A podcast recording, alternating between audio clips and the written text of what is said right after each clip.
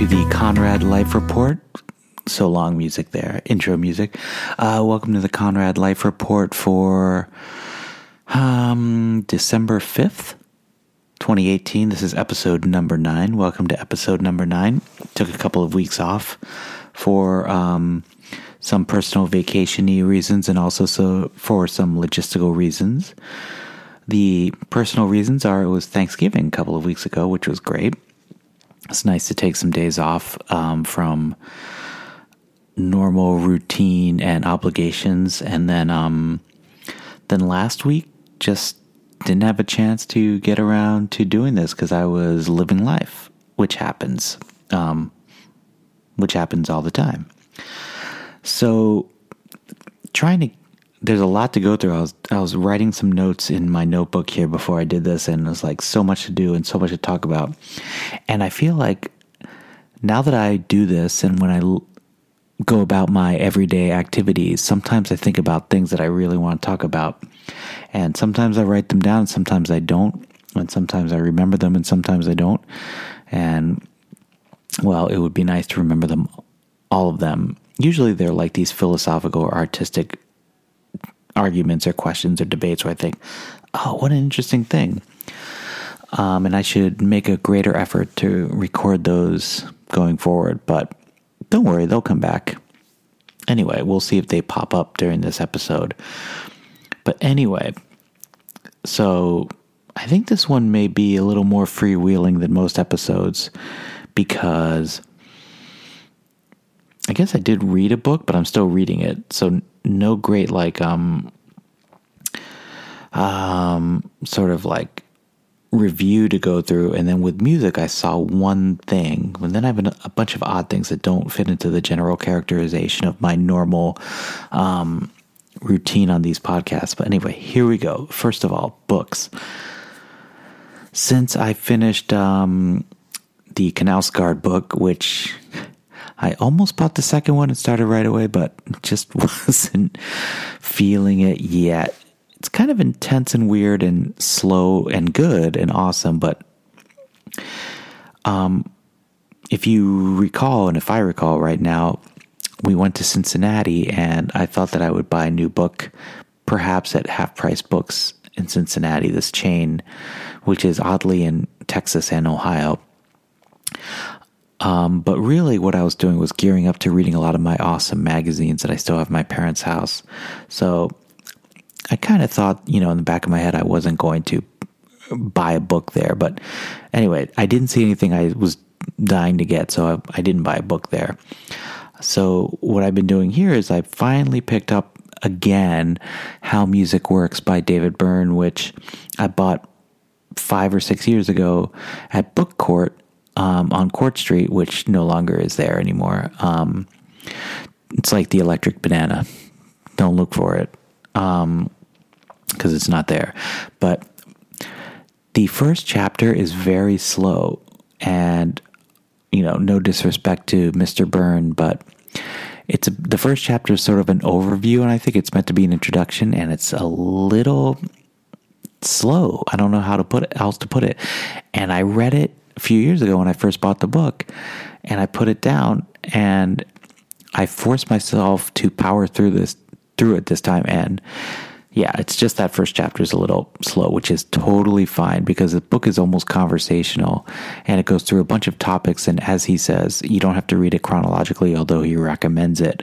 But um,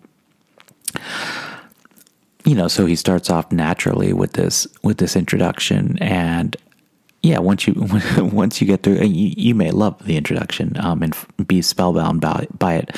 But for me, it's like wow. Once I got through it, it was like oh, he talks about just a lot of artistic things. And even though, of course, I'm drawn to like all of his famous things, like the Talking Heads, for example, and how they started. His description and his experience of the quote unquote process of just creating anything art, whether it's words, music, or other things is so just mesmerizing that I don't care about when he name drops stuff he's done. Um, a little, you know, sometimes I am like, not about famous things like Psycho Killer and Once in a Lifetime because kind of almost bored with those songs after hearing them 50 million times in my life. You know, I will say that I was very, like, I loved hearing about, uh, reading about Naked, the um, 1987 final Talking Heads record, Naked's recording process in Paris. But, um, yeah, so it was less the the book. And by the way, I'm not finished. I'm like two thirds of the way through. The book is so good about just it, it will make you want to create stuff. It, it sheds such a great light on the creative process. It's just his own process, and he, he's never um, in your face about it. He's never very um, self trumpeting about it. It's just a very soft spoken, matter of fact, conversational tone um, with these just just one incredible insight after another, both of his own creative process as well as what he perceives and and other people he's um, collaborated with.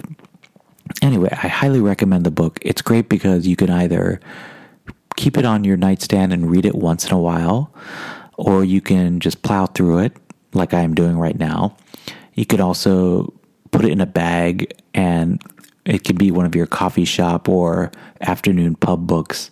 Um, it, it's not a plot driven book, and it's also not even a very, even for a not plot driven book, it's not a very plot driven book. You can just pick it up and be inspired. So don't be afraid of how music works by David Byrne.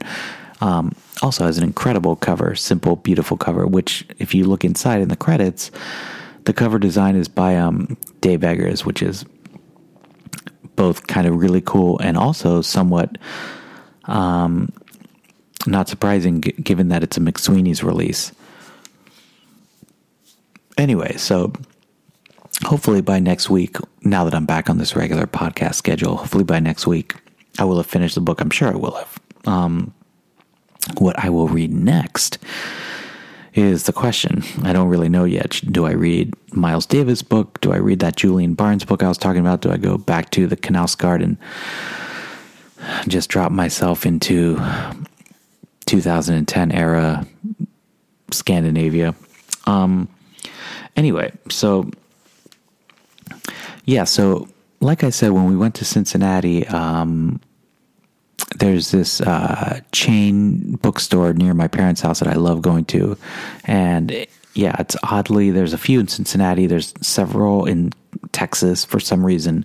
So it's Texas and Ohio, and some other places in the Midwest and the um, South Central, Southwest, or whatever. Um, anyway, at my parents' house, my parents are starting to get on the older side and starting to foresee a future where they won't be in the house. So I'm trying to get rid of a lot of the stuff I have there. And most of the, I have either gotten rid of or have transported to New York a lot of my stuff, my stuff, you know, with leading caps, my stuff. Um, but there's some things there that I'm just always putting off. I'll take care of later. And this trip, I decided to take a few things to half price books to sell back, and I didn't care about what I would get in terms of compensation. Um, but th- I, there are very few books I have left there, actual book books that are in any state to be sold back. So I took a few books and I felt a little sad or well, the books were Robinson Crusoe as well as um, The Red Badge of Courage. Both classic books, obviously, but also these are books that I um, received as awards in junior high school in Connecticut when I lived in Connecticut in junior high school. I got them for, there's some sort of academic awards. And they're really nice versions, that kind of classic old versions where they look timeless with sort of gold stuff on the sides um, of the pages. That was Robinson uh, Treasure Island. The Red Badge of Courage had red on it. Really nice copies. I have to say, um, I'm embarrassed and also not embarrassed to say. Embarrassed because it's a classic, not embarrassed to say because there's so much out there, but I never read that Treasure Island, and maybe one day I will. But The Red Badge of Courage, I never read until about a year and a half ago when I was visiting my parents. I was at my house by myself, um, by myself, meaning without my wife and child. And I read The Red Badge of Courage, the copy that I won in seventh or eighth grade or whatever for some academic reason.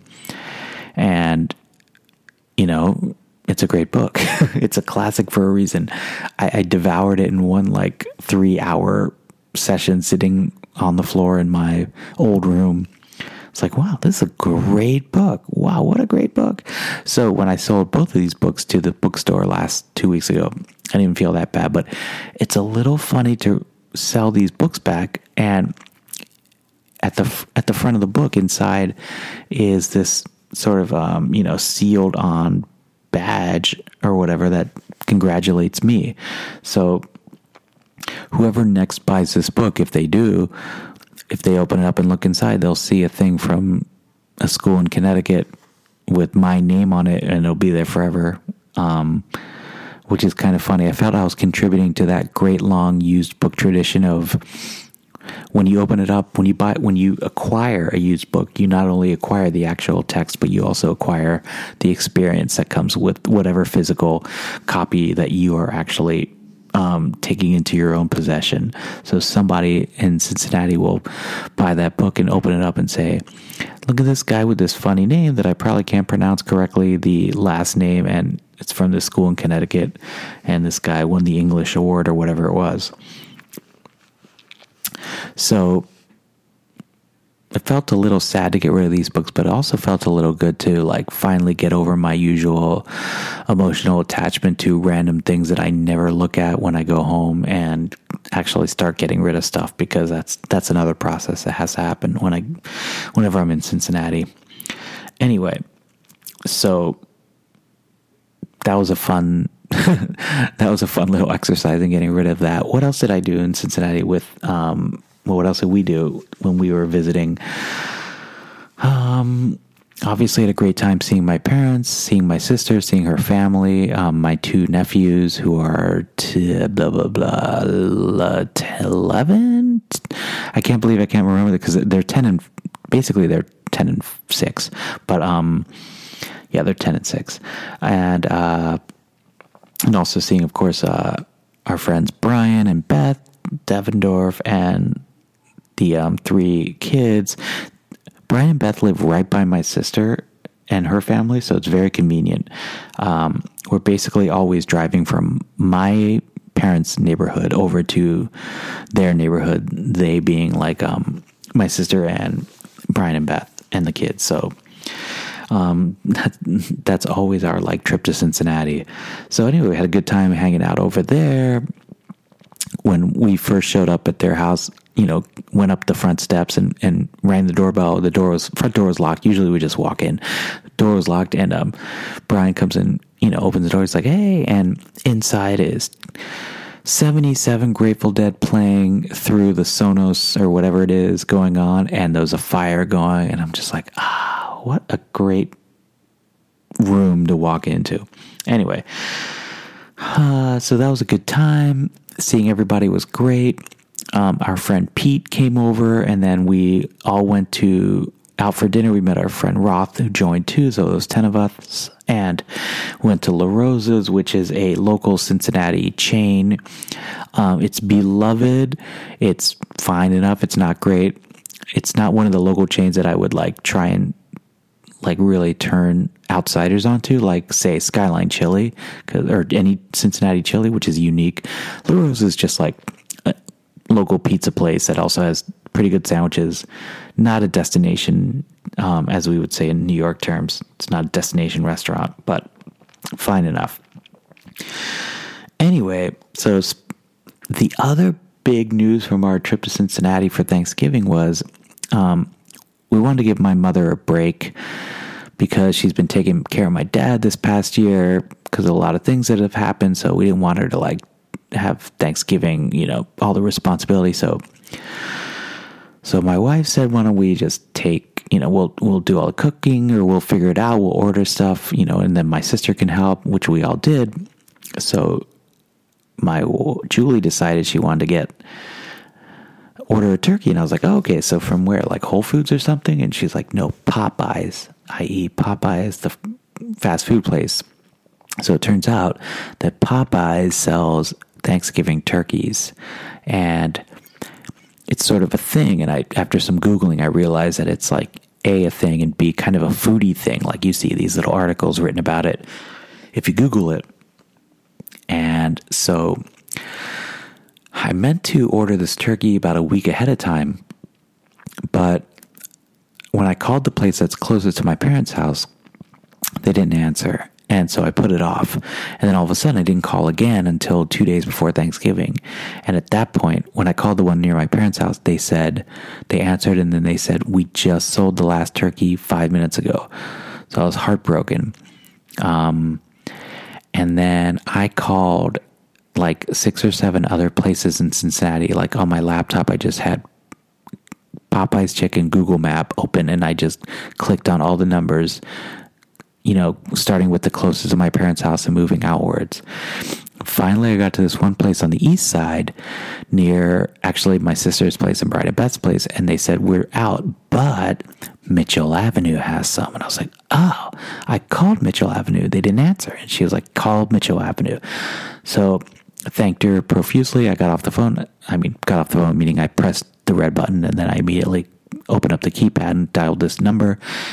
And I called Mitchell Avenue and they were like, yes, yeah, yeah, I think we have it. And they said, hold on for the manager. And then the manager came over who sounded about one day older than the person that answered the phone.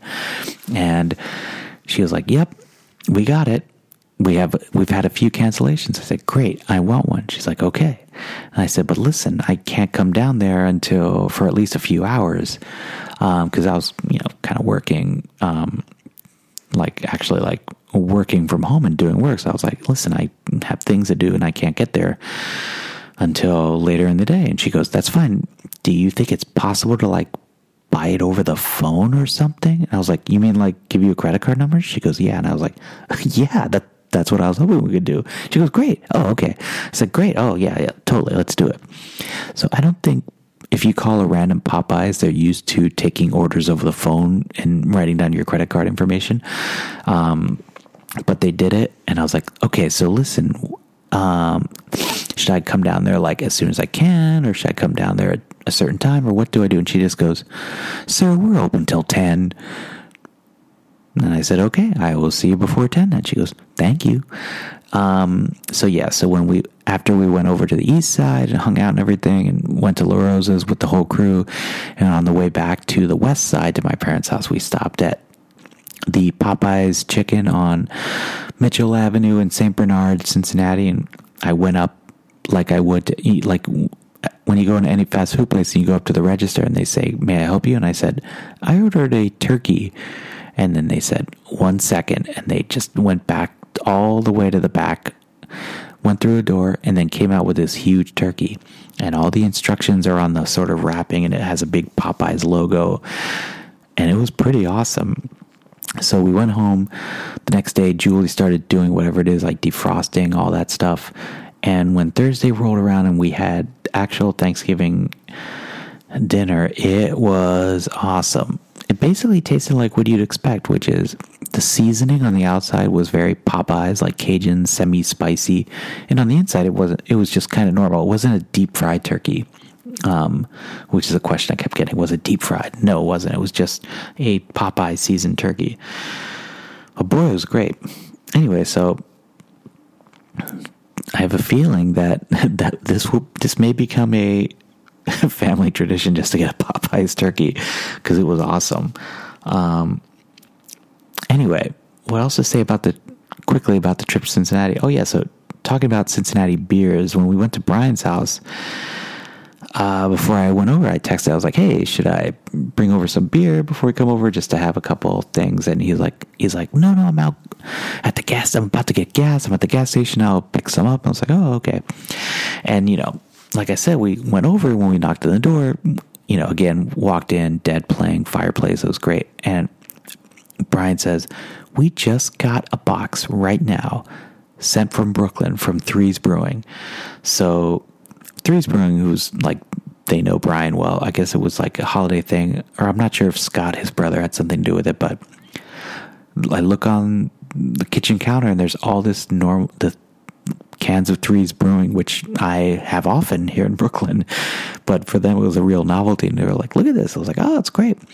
Uh, we didn't have it actually because it was co- it wasn't cold. Um, so he put it in the fridge while we had Three Floyds, which is of course the Munster, Indiana brewery, which is a Midwestern classic and you can get in Cincinnati, but it was really cool to see Threes brewing beers in Cincinnati. Um, and let's see, other Cincinnati beers I had. I had we had Rhinegeist Cheetah, which is a lager. We had Rhinegeist is a big brewery in Cincinnati, and we had that at La Rosa's. Myself and Pete and Roth and Brian all had cheetahs. And oh, if you recall, the last time I last episode uh, we talked about um, playing with the uh, Barton Hills Choir from Austin, and their leader Gavin being from uh, one of my schoolmates from Cincinnati growing up. So I met up with Gavin and our music teacher, Mr. Bruce Bowden. Um, we met at Mad Tree Brewing in Cincinnati, and so a we had some good Mad Tree beers, uh, but b it was really incredible to hang out with this guy. It's amazing because uh, this guy, I mean, he's person who's very important in my life. um, he looks great. He must be in his late 60s now, but he looks young. And I guess when he was my teacher so many years ago, he's younger than I am now, which is just a mind blowing thing to think about. Um,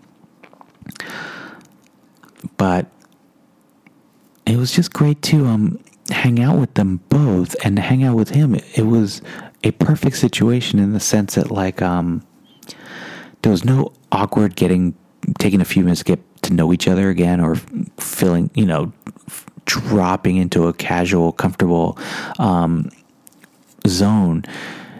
It was just natural from the beginning. We talked about mostly modern stuff. We talked a little bit about the old days. When we talked about the old days it wasn't it was somewhat but not overly sentimental. Um, it wasn't weird. There was yeah it's just um, it was um, very natural, and I can't wait to see him again and just have a conversation with him again.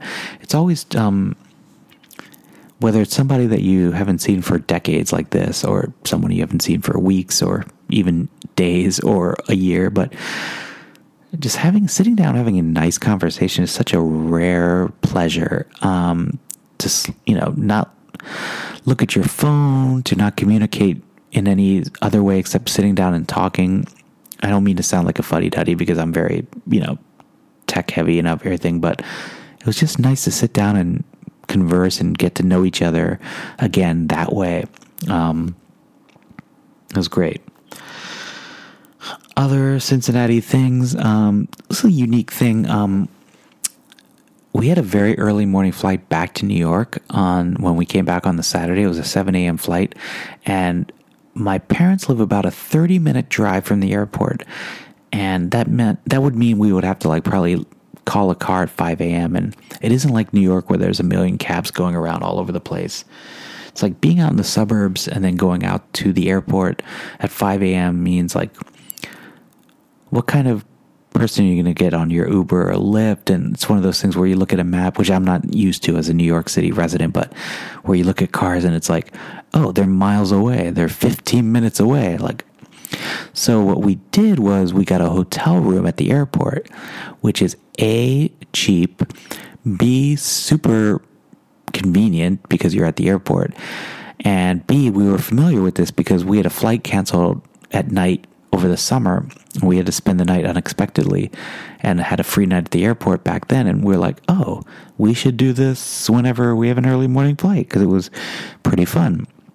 And it takes away from spending the night at my parents' house and like feeling stressed because we have to wake up at the hours before the crack of dawn. So it was gr- great fun. We stayed at this we tried a new new hotel. There's like seven now near the airport, which is kind of funny. And we went to this Marriott, which was huge and awesome, and just had this big, great room. And I brought one can of Rhinegeist from my parents' house to enjoy once we got settled in the room. And I watched some college football while Oliver just rolled around on the bed and looked at books. And Julie, like, um, kind of like plan for the early the next morning flight, even though there wasn't much to plan. We just sat there. It was like such a fun time to like. It was like the mini the miniest of staycations. It was hilarious.